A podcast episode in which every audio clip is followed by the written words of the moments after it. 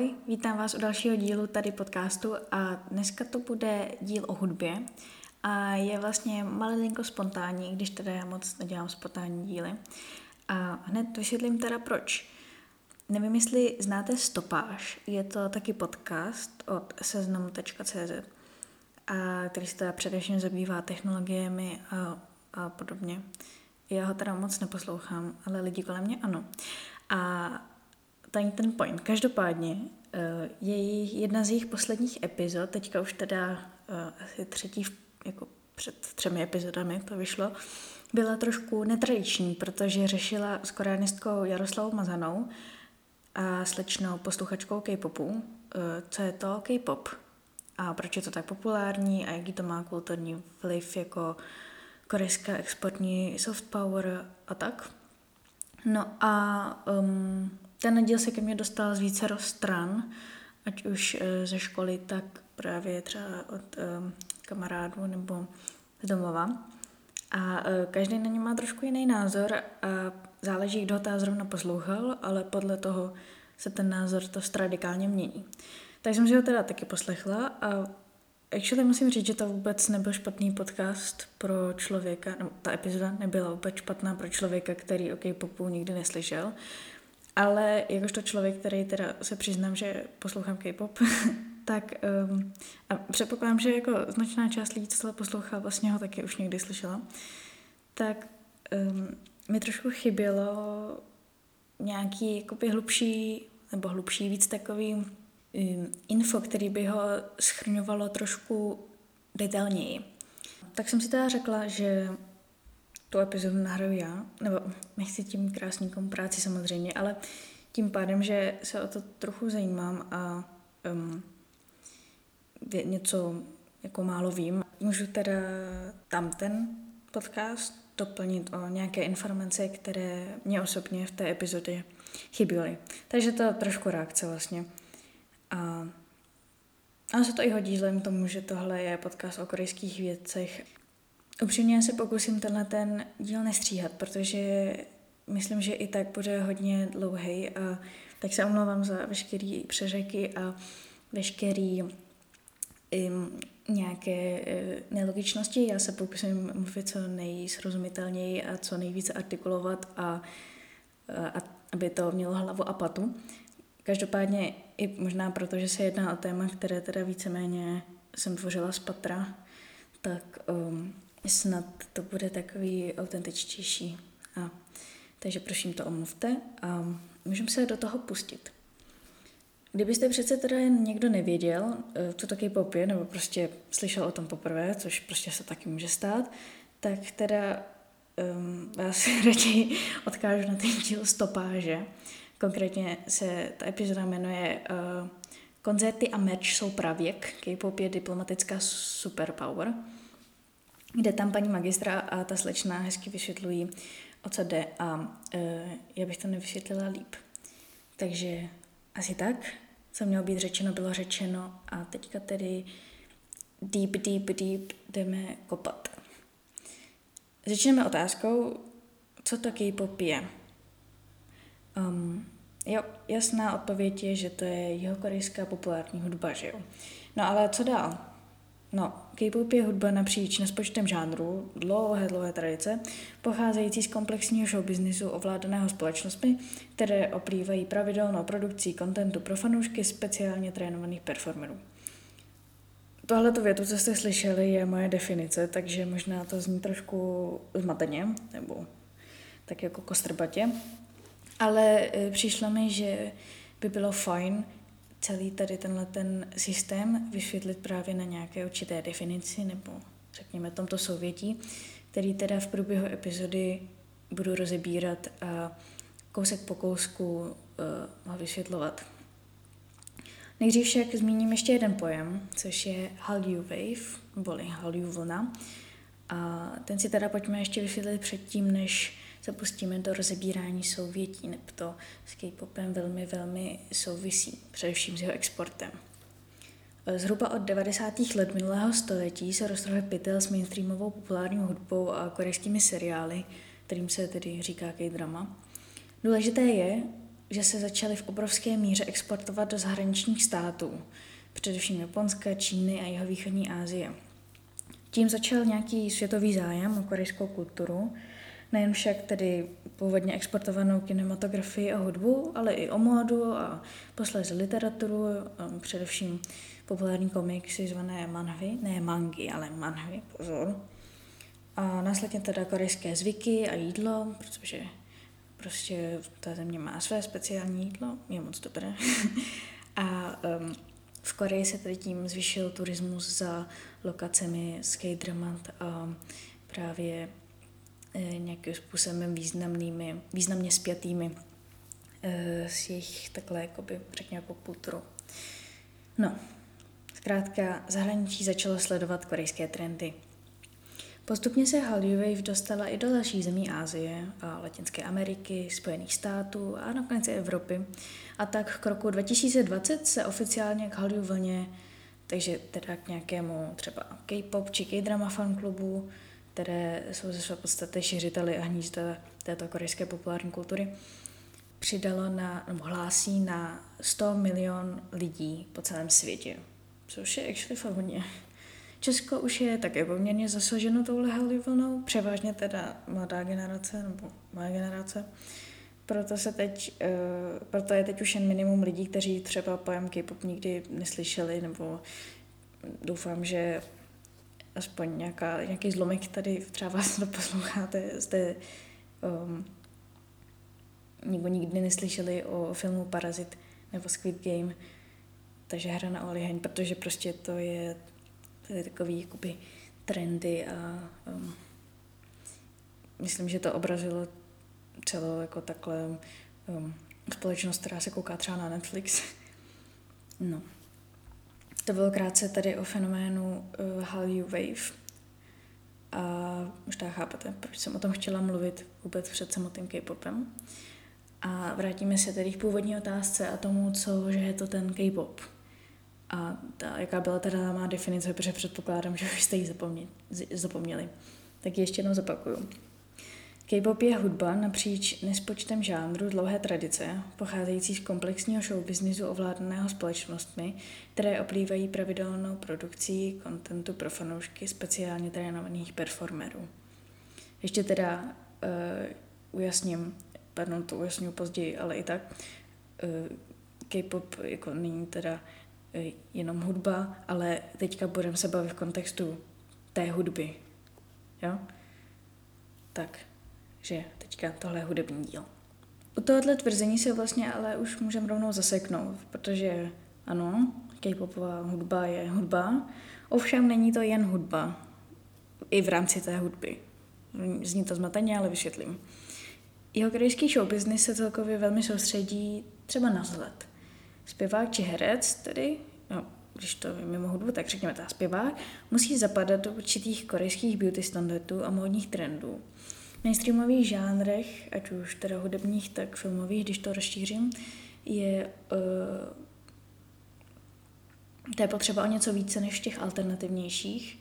Eh, nejsou proto pro uh, celebrity, to jsou prostě celebrity korejské, výjimkou nějaké plastické operace či nebezpečné diety, aby si udržovali prostě ideální do beauty standardu pasující postavu a, a tak dále a tak dále. O tom se ještě zmíním úplně na konci, kde to takovou jako zpátečkou vrátím.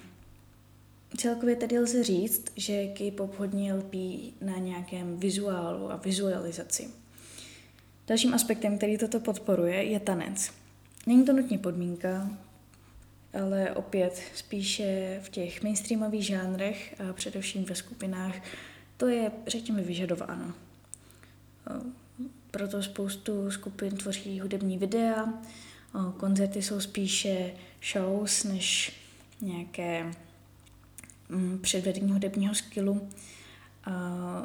Televize je plná různých um, představení a enkorů a tak. Poslední dobou je rozmach i na sociálních sítí, které jsou plné tanečních choreografií a různých challengí. Ty jsou často pak dělány, tvořeny a coverovány různými tanečními skupinami, ať amatérskými, tak profesionálními. V tanci K-popovém se pořádají různé soutěže a nebo random dance challenge, který se může zúčastnit i běžný fanoušek, kterému stačí si zapamatovat jen kus choreografie, nacvičit si odmů před zrcadlem a potom tancovat s ostatníma um, K-poperama. Když už jsem zmiňovala ty sociální sítě, tak TikTok to ještě umocnil, nebo lidé mohou nahrávat um, to své tancování právě na tuhle síť a můžou se přes ně zájemně nějak spojit a zkrátka se z toho stal nový druh kontentu, který baví fanoušky a dělá promo a vydělává peníze showbiznisovým společnostem. Pokračování mé definice odkazuje na nespočet žánrů. K-pop není jen ta mainstreamová, špička ledovce jako Gangnam Style nebo BTS, eh, jak mnozí si myslí. K-pop je vlastně jakákoliv korejská hudba, zase jsme zase v tom rybníčku té hudby, vytvořena pod vedením schématu korejského hudebního průmyslu. Takže prostě cokoliv, co není indie a co není kulturně tradiční, takže třeba mm, pan Sorry, o kterým je tady také díl mimochodem.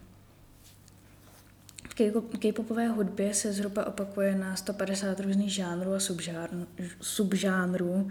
Nejčastěji um, skupiny omílají tedy pop, hip-hop, R&B, rock, jazz, gospel, reggae, electronic dance, folk, country, disco a tak dále. Často se objevují i žánry hybridní, takže si písničky berou prvky eh, jednoho žánru a pak tamhle toho žánru a pak zase jiného žánru a mixují je dohromady. Není také ojedinělé mixovat uh, jazyky či druhy tanců a tak. Tomu je potřeba zmínit naprosto profesionální postprodukci. Vše, co se v K-popu děje, v tom mainstreamovém řídí společnosti, o kterých o tom budu mluvit ještě později více. A tak eh, K-popová písnička má za úkol být jako chytlavý masterpiece, který se rychle prodá. Až na výjimky za mainstreamovou k-popovou hudbou stojí celý skladatelský a produkční tým právě z té dané společnosti nebo najat danou společností. Nejen z Koreje, a je spoustu skladatelů i právě především z USA nebo z Evropy.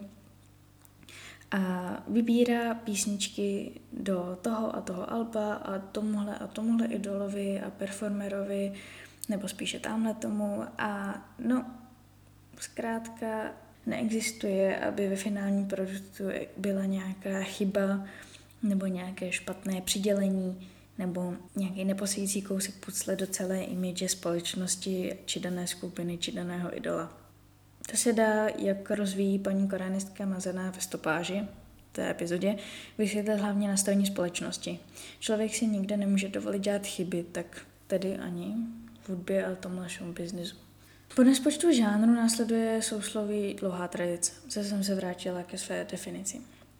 Obecně mainstreamový K-pop přišel do širší popularity v polovině 90. let, rozhodně to ale nebyl jeho počátek. Takže teď vám to něco malinko povím o historii korejské populární hudby. V 60. letech korejskému hudebnímu průmyslu dominovala psychedelická roková hudba, kterou představil Shin Jung-hyun, také někdy přezdívaný kmotr korejského roku. Právě v těch 60. letech byla Jižní Korea politicky poměrně vratká. Probíhaly tu povstání a u moci byl prezident Park Chung-hee, což byl de facto diktátor a Korea se ekonomicky teprve pořádně sbírala e, z korejské války. Shin, tedy ten kmotr roku, korejského roku. Ve svých textech tuto problematickou dobu reflektoval a byl, jak mnoho umělců po celém světě, známe to i z našich dějin, že jo, za ně uvězněn. Na jeho základě se všech v 70. a 80. letech vystavila silná roková základna a podobně jako třeba v Anglii byl právě rok ten trendy žánr. Korejci sice neměli žádné queeny, ale například kapela Wild uh, Chamomile, uh, což je korejsky znamená dulkucha, nebo korejsky se jim říká, jmenují se dulkucha, přinesla do korejské hudby bangry jako třeba Don't Worry, nebo That's Only My World, nebo Everyday Be With You. Teď jsem teda vybrala ty známé píšničky a ty, které se mně líbí. ale um, pustím vám tady kousek, abyste měli trošku představu, o co jde. 이렇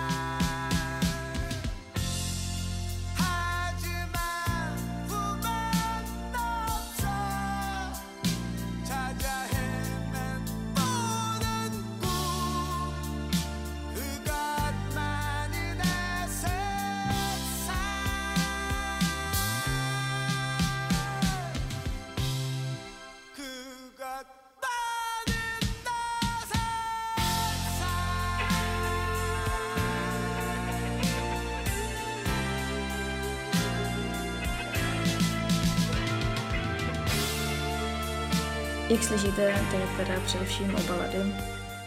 Ale nebojte, celá scéna není plná jen rokových balad. E, příkladem může být kapela Sinave. Tady si můžete kousek poslechnout.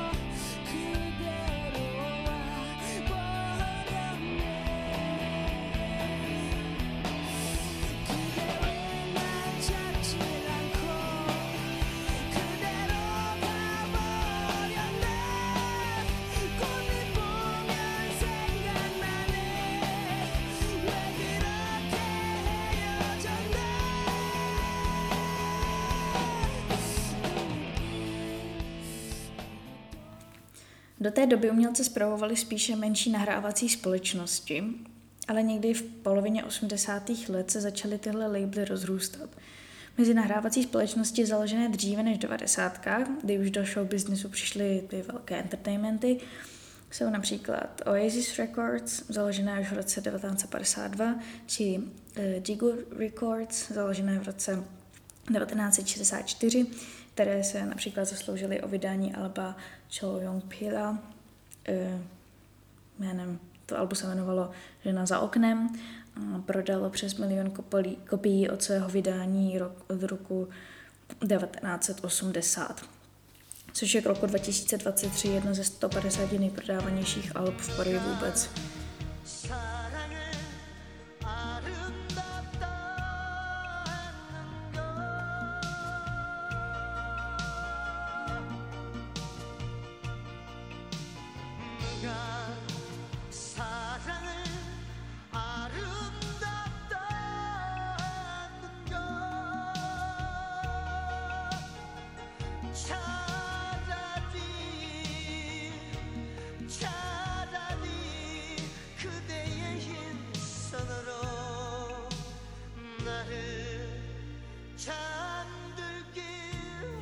Což vlastně se nezdá tak moc, když to bylo jako v úvozovkách jen stop, jakoby v prvních 150, ale mějte na paměti, že tohle album soutěží se současným K-popem uh, velmi komerčně protěžovaným, takže vlastně je to docela dobrý výkon, že je v první 150.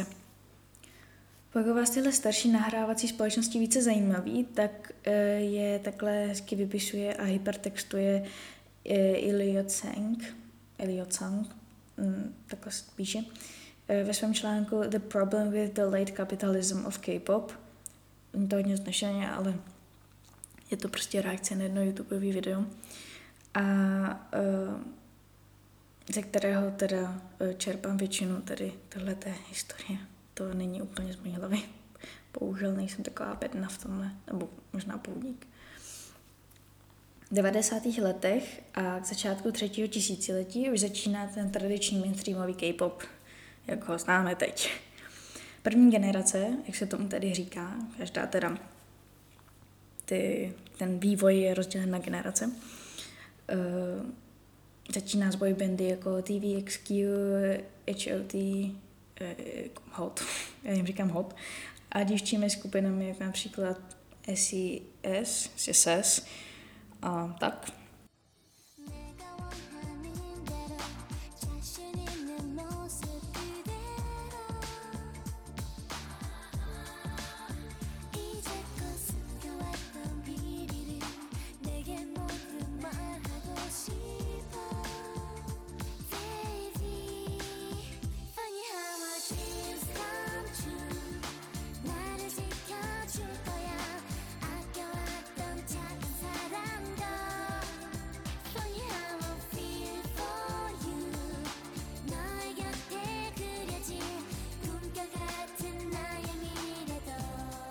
SES a tady k téhle písnici, co jste teď slyšeli, bych chtěla dodat, že teďka snad před dvěma lety uh, ESPA, což je uh, skupina dívčí ze stejného entertainmentu jako Billy Sis, uh, to uh, re-releasovala a uh, naspívala tuhle písničku znova, už právě s nějakou modernější postprodukcí. A um, taky je zajímavý, že tahle písnička je původně finská, jmenuje se Ragastuima Loserin od Nylon Pop. A jo, takže vlastně tím chci i dodat, že v K-popu není vůbec ojedinělé přebírat cizojazyčné písničky a utvářet si je jako podle svého obrazu. Je takhle docela dost písniček, je to mi docela dost YouTube videí, kdy by vás zajímalo, jaké všechny písničky mají v sobě samply z jiných písniček nebo jsou vyloženě převzaté uh, z nějaké jiné země. A ještě tedy um, doporučuji si pokud by vás třeba ty písničky zaujaly, což nevím, ale kdyby, tak se rozhodně podívejte i na ty music videa, protože, jak už jsem říkala, tak K-popová hudba není jen o hudbě, ale i o tom vizuálnu. Takže to je jen takovéhle doplnění.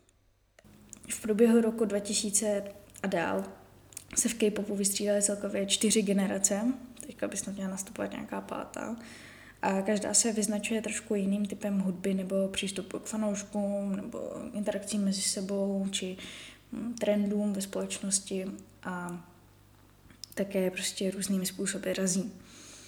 E, z druhé generace jsou takovými legendami Girls' Generation, Big Bang, Tony One. Třetí e, podle mě hodně s předstihem dominují BTS, Blackpink a Twice a je to právě taková ta eh, generace, která je už jako plně eh, nebo plně jako míří i na to globální publikum. A uh, potom teda teďka probíhá ta čtvrtá generace, což jsou třeba velmi známé New Jeans, nebo Stray Kids, nebo NCT, nebo ITZY, nebo IVE, a jich strašně moc. A tak, za takové K-pop milníky té historii bych určitě označila to, že v roce 2009 korejská dívčí skupina Wonder Girls čartovali na Billboard 100 jako první K-popová skupina vůbec. Uh, roku 2012 se objevil Gangnam Style Psy, takže věřte tomu nebo ne, ale většina z nás Gen Z se s K-popem setkala už když nám bylo třeba 8 nebo 9 nebo 10 a jo, je to tak kdo slyšel Gangnam Style, slyšel K-pop poprvé. I když teda, jak jsem řekla předtím, je to špička letovce, ale i tak. Všichni jsme tím políbení. no a pak samozřejmě byl ten hrozný boom z BTS a Blackpink, kteří tak celosvětově rozšířili tu fanouškovskou základnu K-popu jakoby mnohonásobně. Samozřejmě předtím už bylo dost fanoušků, vlastně i v Čechách nebo v České republice, ale myslím, že jima se to jako naprosto roz, naprosto roztrhli pytel nějakého zájmu jo, a tady tuto hudbu.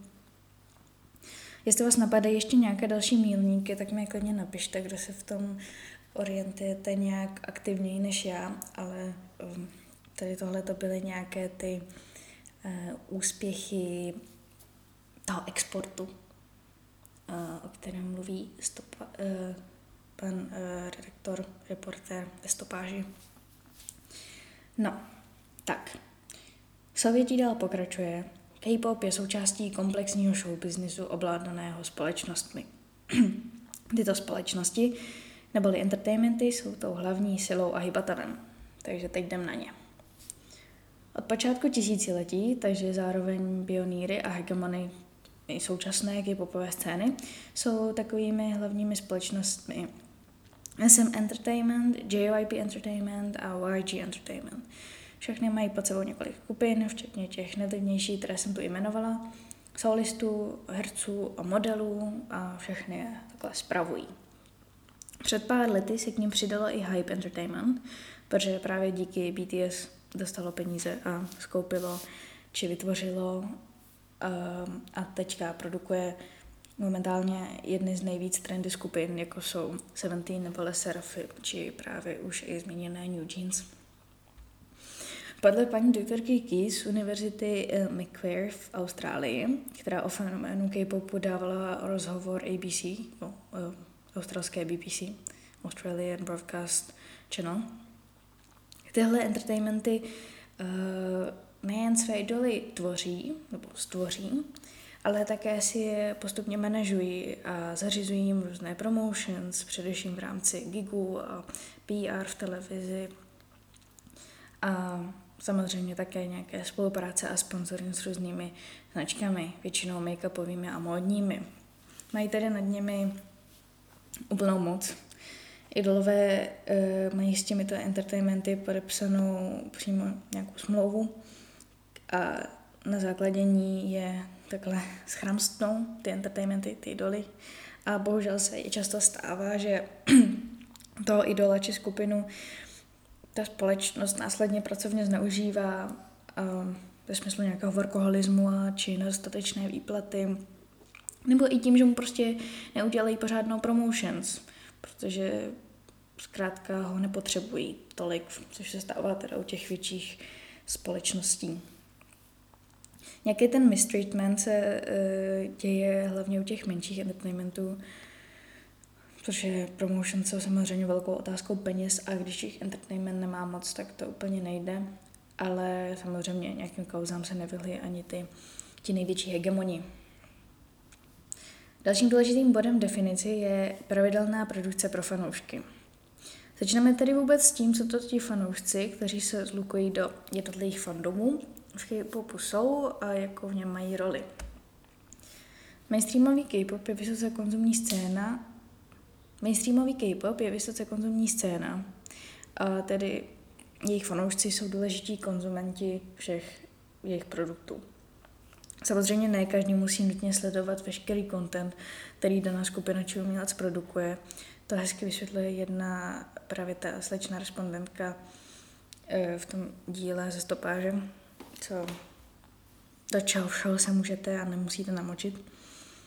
Čím se ale liší K-popové fandomy od těch západních je hlavně nějaký určitý pocit toho, že ti fanoušci můžou být svým idolům nějak nablízko. Tak jinak, že jsou pro ně jako lidé dosažitelní v jakýmkoliv smyslu a že to jsou prakticky jakoby kamarádi.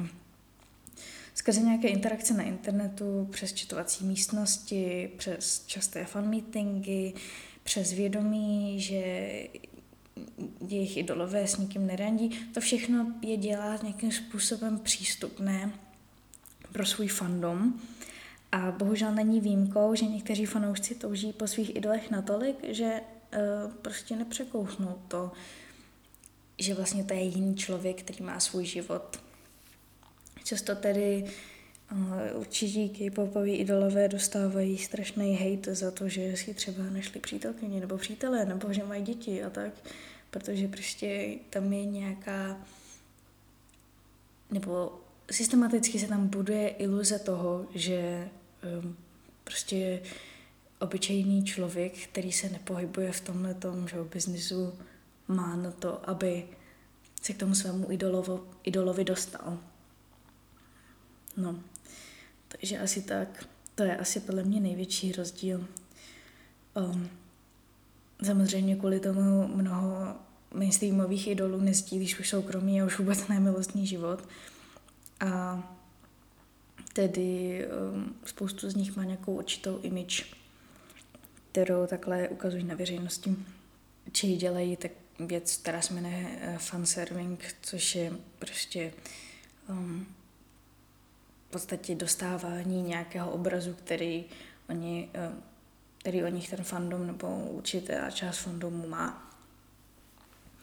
Um, když se ještě vrátím k tomu spojení, které um, funguje uh, přes produkty, jako hmotné produkty, jako jsou alba, kartičky a samolepky, plišáci a lightsticky, což je taky zajímavá věc, že, uh, nebo taková k kuriozita, že na koncertě vlastně se nemá, nemává těma svítícíma mobilama, jako třeba na, nevím, nevím, Taylor Swift třeba, teď mít nějaký koncerty, a, um, ale jsou tam lightsticky, takže je vyloženě jako věc, jako svítilna, která je vytvořená od uh, společnosti té skupiny pro ten daný koncert a má to určitou barvu a určitě to nějak uh, bliká a je to vlastně docela rostomilý, ale je to další produkt, který si člověk má koupit, pokud je to fanoušek nějaký um, aktivnější. No, zároveň také nějaké spojení tam je skrze um, i písničky, takže texty, nebo že jim jsou věnované, nebo mají různé variety shows. A také je běžnou praxí, a to je důležité, že si své fandomy tihletě uh, idolové a skupiny pojmenovávají. Například fandom BTS, který je momentálně v K-popu snad největším, uh, se jmenuje ARMY, jako armáda. A třeba nebo moje oblíbená kapela Day6 má fandom jménem My Day. Takže člověk o sobě může říct, že je My Day. To znamená, že má rád tady tuhle kapelu. Nebo skupinu. Tohle je zrovna kapela, ale chápeme se. Je to velký fenomén a já osobně snad neznám skupinu, nebo neslyšela jsem o skupině, která by svůj fandom neměla nějak pojmenovaný. A tím se tedy prakticky vracíme na začátek tady tohohle e, mluvícího oddílu a to, že právě tímhletím ti idolové skupiny a společnosti dokazují nějakou blízkost a connection mezi sebou a svým fandomem a jednotlivými fanoušky. Fandomy jsou samozřejmě vrchní supportéři daných idolů, to je jasný. Ať už peněžně, nebo i když nic lepšího, tak aspoň nějakou, nějakým sdílením, protože když jeden fanoušek řekne o tobě svým kamarádům, tak eh, ten to řekne dalším kamarádům a dalším a rozšíří se ti fanbase a čím větší fanbase, tím větší liv a víc peněz a tak dále a tak dále. Jak se asi šíří k v Evropě, že jo. Na druhou stranu se tady ta v uvozovkách blízkost uh, hodně může vymstit a řekla bych, že je i hodně nebezpečná. Za prvé vzniká nějaká toxicita fandomů, jak na venek, tak uh, uvnitř. A protože prostě fanoušci mají nějaké preference jednoho artisty před druhým a nedokáží se bohužel často rozumně dohodnout. Tím neházím všechny do jednoho pytle, protože já jsem taky fanoušek i popu a uh, nemyslím si, že něco takového dělám a spoustu lidí kolem mě ne. Ale bohužel uh, některá taková individua tam jsou také.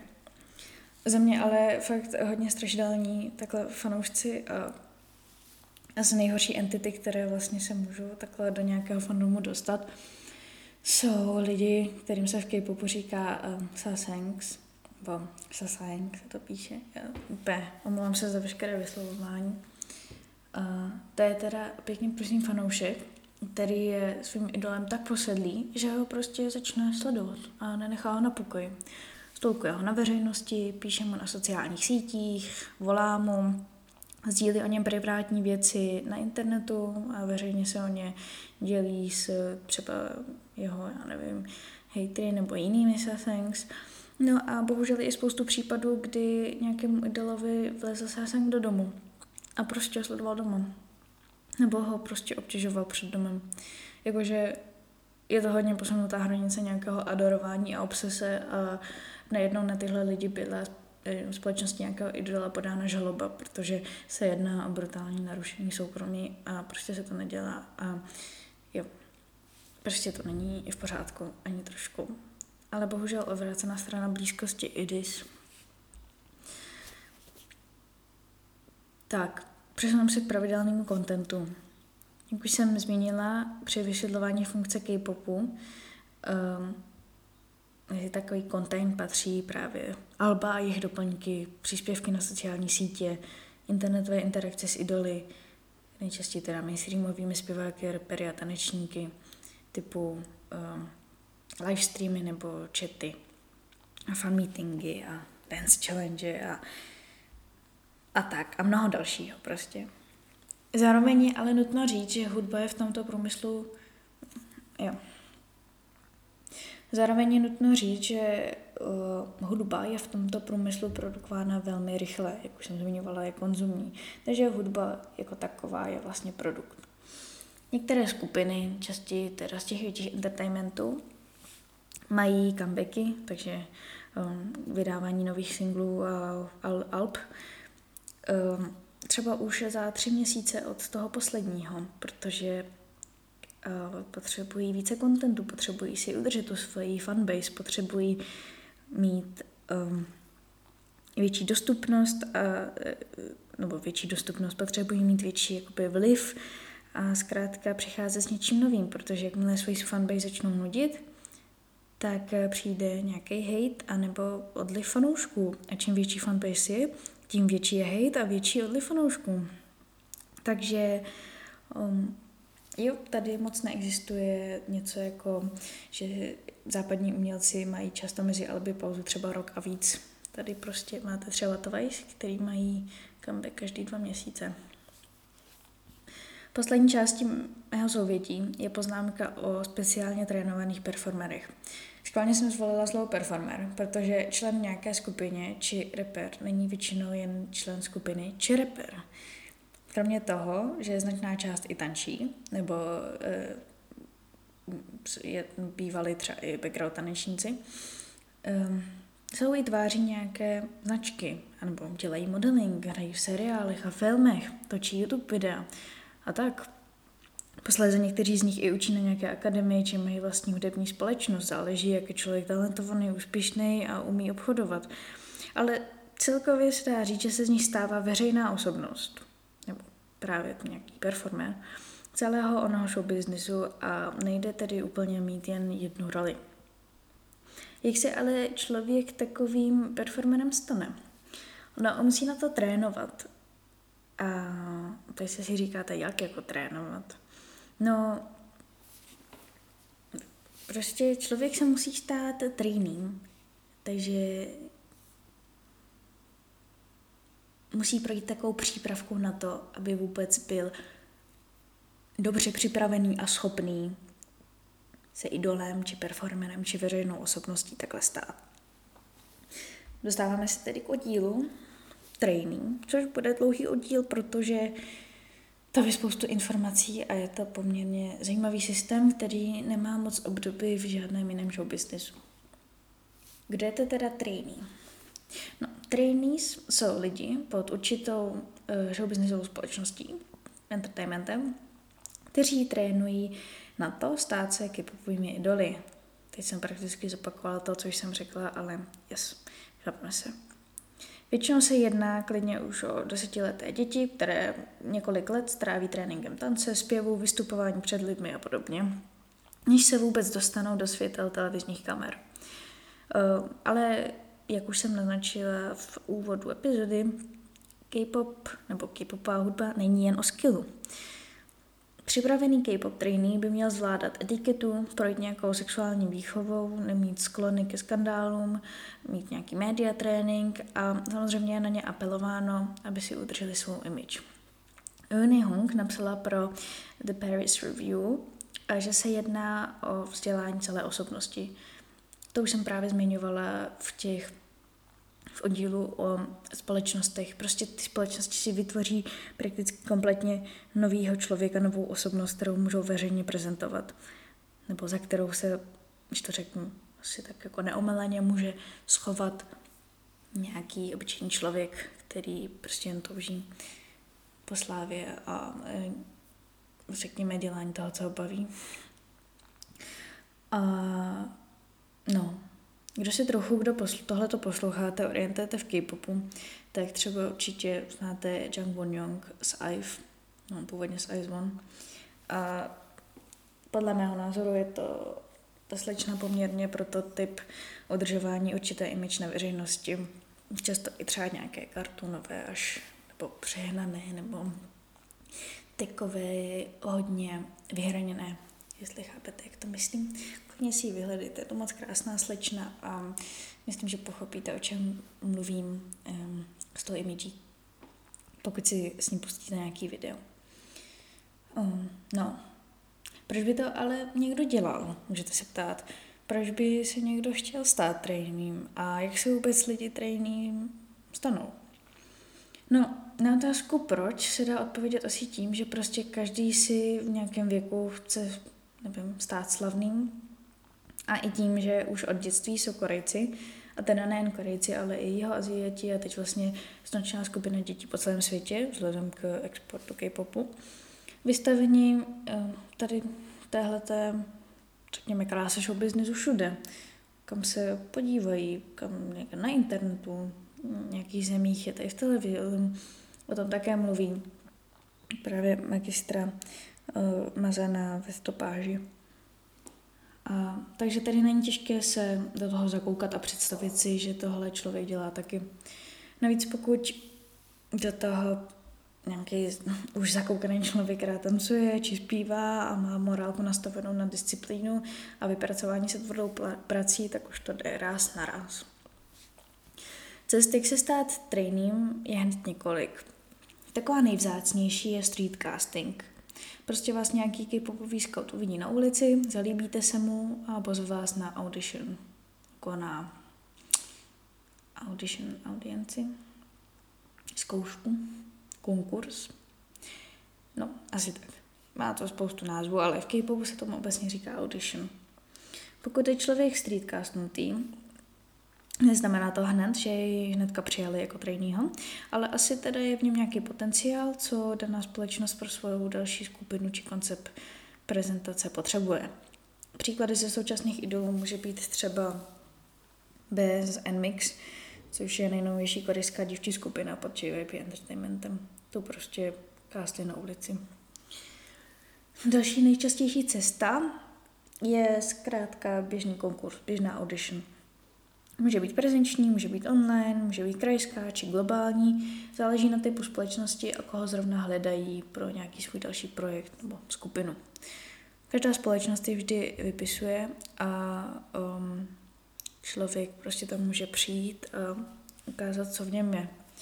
Pro ulehčení si to můžete představit jako modelingové castingy.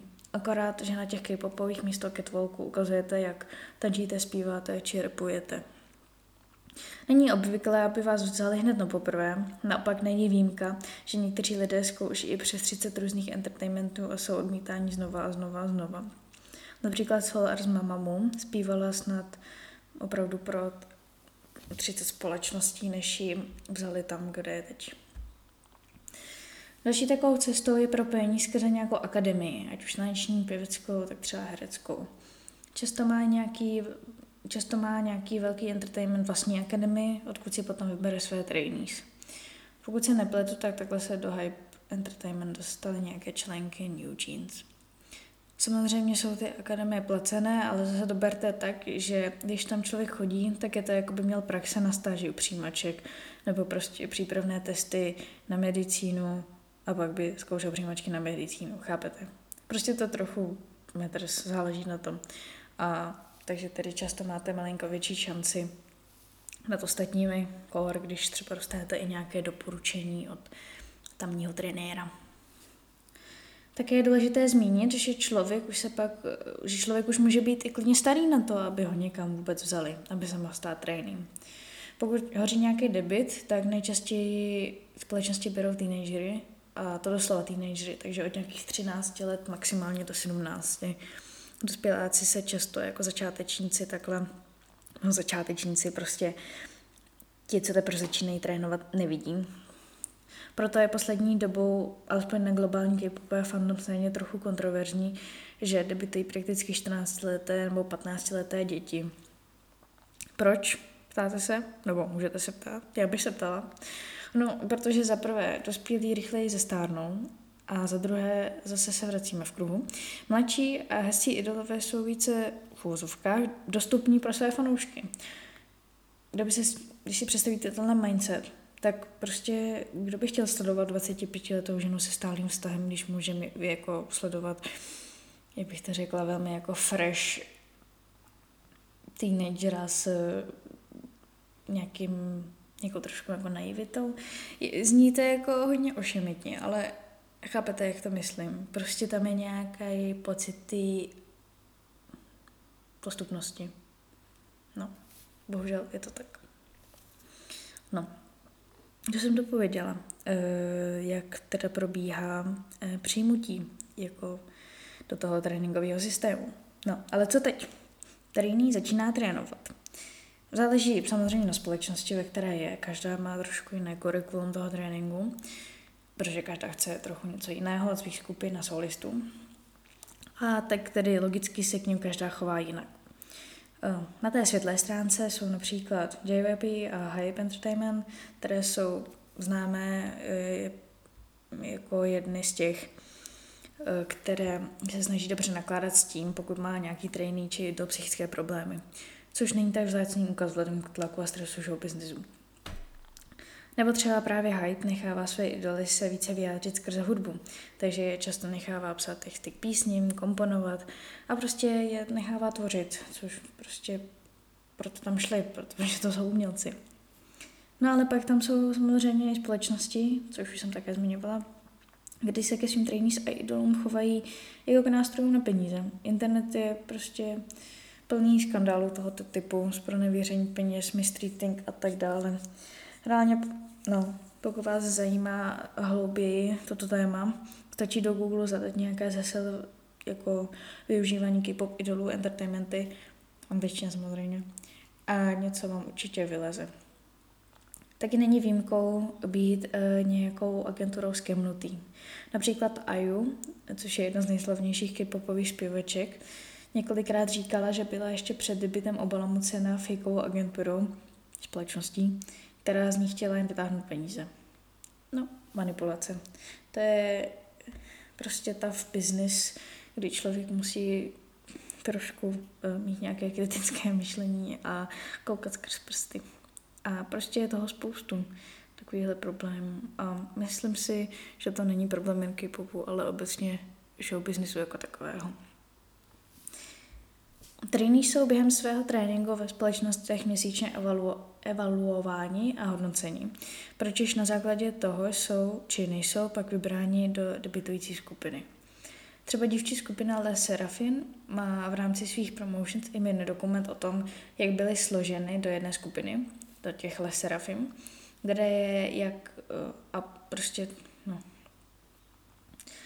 a prostě tam vysvětlují, jak je našli a Mm, co pro to všechno museli udělat, aby vůbec měli šanci debitovat. A vlastně je to tam fakt tak jako, eh, řekněme, přijatelně ukázané. A jak tedy konkrétně eh, v Hype Entertainment vybírají své rekruty do skupiny a jak to funguje. Já jsem z toho teda viděla jen úseky, ale jak říkám, nevypadalo to špatně, vypadalo to docela přijatelně a nemyslím si, že tam úplně mazali med ho kolem pusy. No. Jmenuje se to konkrétně Le Serafim Dvisser, The World is My Oyster documentary. Kdybyste měli 20 minut dobrou před spaním, tak se to klidně podívejte. YouTube uh, to prostě um, uchovává ve svém internetovém archivu. tak, přesuneme se tak k tomu, že trainee už debitoval ten náš pomyslný trainee, podle kterého teď jedeme vyprávění toho, jak funguje trainee systém. Debit ale pořád není záruka úspěchu. Snad jen 5 až 10 debitovaných k-popových skupin opravdu prorazí. Třeba za minulý rok podle stránky kpoping.com debitovalo 72 skupin, a pozor, jen skupin, 72, a z toho se už 8 rozpadlo.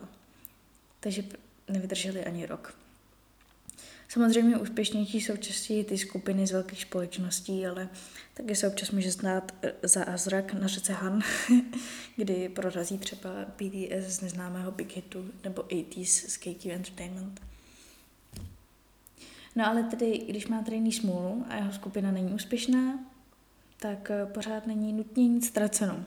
Může jít do takzvané survival show, jako Produce Series, nebo naposledy teď bylo něco většího, Boys Planet, myslím. A to jsou zkrátka takové show, kde spolu um, soutěží snad stovka právě trainees nebo zhrzených idolů a snaží se právě redebitovat, nebo re v závorce, nebo debitovat. Je to taková druhá šance, řekněme. Um, tam jde o to svým umem a šarmem získat přízeň diváků a stát se jejich miláčkem a dostat dostatek hlasů na základě e, performances a chování a své imidže a jo, zajistit se tak místo v, ve skupině. Je to ale velká konkurence lidí, jak už vyplynou z toho, co jsem říkala.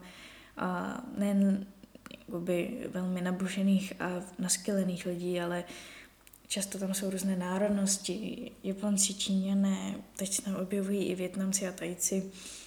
A právě už jsem nastínila, jak zkušení idolové, tak trainíř. Samozřejmě taky může jít jen o dobré PR, člověk nemusí nutně chtít debutovat v té skupině. Například se ze zmiňovaného Boys Planet, který byl snad loni, předloni, loni, vyšel jakýsi J. Chang, který, since, uh, který sice nedebitoval v té skupině, v té show, ale uh, začíná si rozjíždět vlastní solovou kariéru a podle Instagramu vypadá zatím poměrně úspěšně na to, že jede sám prakticky. Každopádně není o jediné K-pop trénování obětovat celé své dětství a dospívání a pak nikdy nedebitovat horším případě si nechat zničit rozjetou kariéru nějakým i často neoprávněným skandálem a být cancelnutý. Takým příkladem může být Karam z Serafim či Sujin z G-Idol, kdy obě byly obviněné ze šikany a z k-popové scény vyštíbané, když teda Sujin se teď nějak vrací. Mohla bych to ještě o takových věcech mluvit dlouho, ale myslím, že tímhle tím jsem dostatečně prošla celé souvětí, celou tu definici. Doufám, že z toho nemám ta hlavu jako pátrací balon, protože tím ještě nekončíme.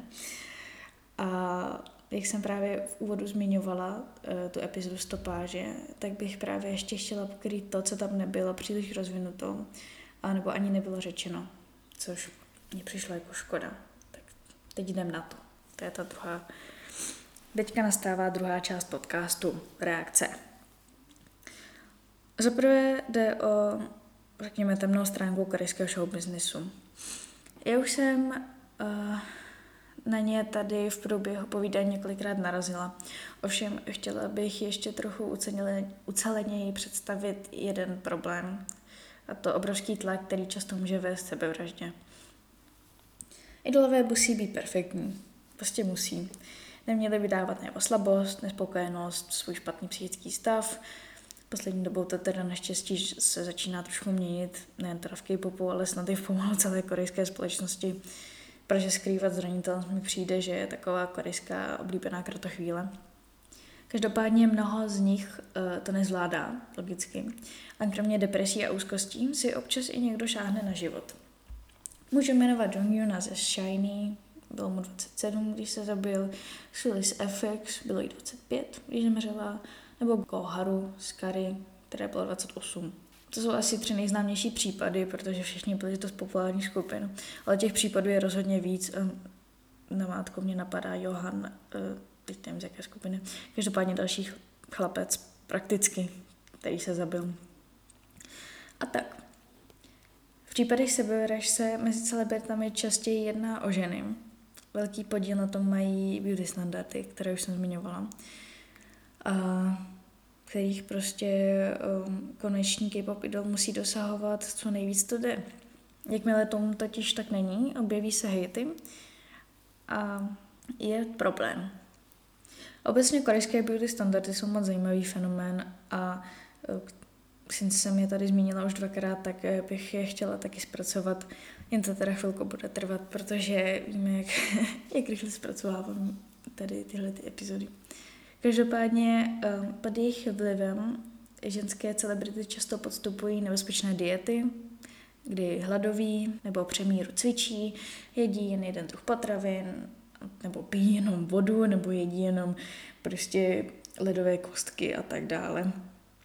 Zase YouTube a internet je toho plný.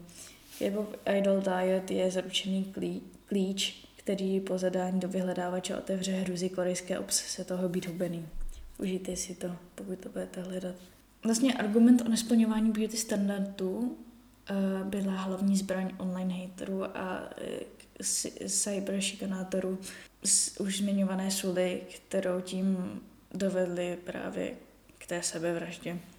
Na, na trošku veselější notou poslední dobou snad naštěstí klade zaplavě trend vypadat fit a zdravě. Takže eh, snad eh, ta postupnou globalizací dojde i do fáze, kdy celebrity nebudou muset hledovět, aby se vyhnuli v uvozovkách fanouškům, kteří mají potřebu soudit jejich postavu a nemají nad práci nic lepšího. Dále bych mohla mluvit o sexuálním obtěžování a skrytých kamerách, kterého jsou, eh, kterých je K-pop taky plný, ale není ten K-pop, je celá, je to většina korejské společnosti vlastně. Produstají to jako plevel, ale to bych taky chtěla zpracovat samostatně, protože to je mnohem obsáhlejší. Takže prosím vydržte, bude to v budoucnu. No, už se blížíme ke konci. To, takže na závěr bych eh, se ještě chtěla zmínit o tom, co mi v dílu o stopáži hodně, hodně chybělo, since jste podcast zaměřený hlavně na technologie. Jedná se o AI, umělou inteligenci a její využívání v rámci K-popových skupin. Ano, už existují čistě i AI skupiny a solisti. Můžu jmenovat tady Apoky, Maeve, Eternity a rozhodně byste našli spoustu dalších skupin a solistů. Hodně se mainstreamovým K-popem šíří trend AI avatarů. Například dívčí skupina Espa má každá svého avatara a teďka snad Blackpink mají nějaké své postavičky a spoustu dalších skupin má takové svoje maskoty, kteří vlastně už za ně prakticky můžou tancovat.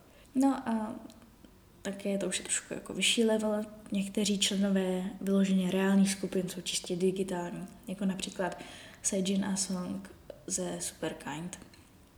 Zatím je to poměrně nový fenomén. Já jsem to poprvé zaznamenala někdy kolem roku 2021, ale první takový virtuální počin byl už Adam Soft, prehistorický virtuální zpěvák z roku 1996. Přičemž podle K-Profiles vydal dvě celá alba a prodal je na 200 tisíc jednotek, což je vlastně docela dost. Nejedná se však jen o zpěváky a skupiny, co, se, co zapadají do nějakého AI vytváření. Často jsou také virtuální youtubeři, kteří promují svou společnost, jako například Han Yua eh, pod odnoží YG Entertainmentu, či nějaké modelky a tanečníci.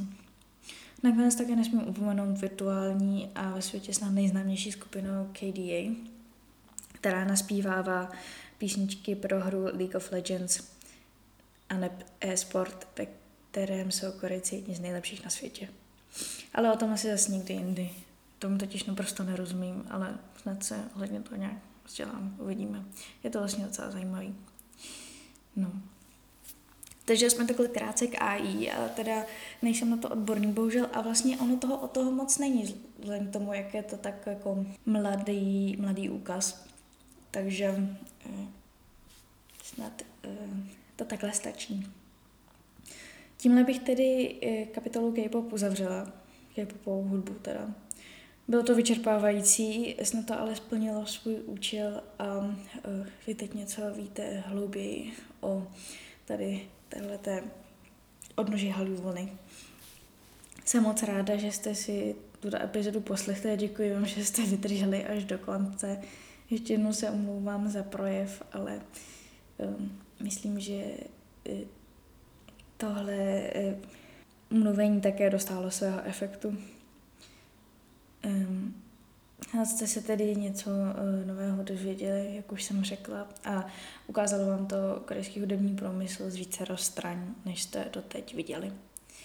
Takže tak, tím to tady ukončím. Mějte se hezky a uslyšíme se u další epizody. Ahoj!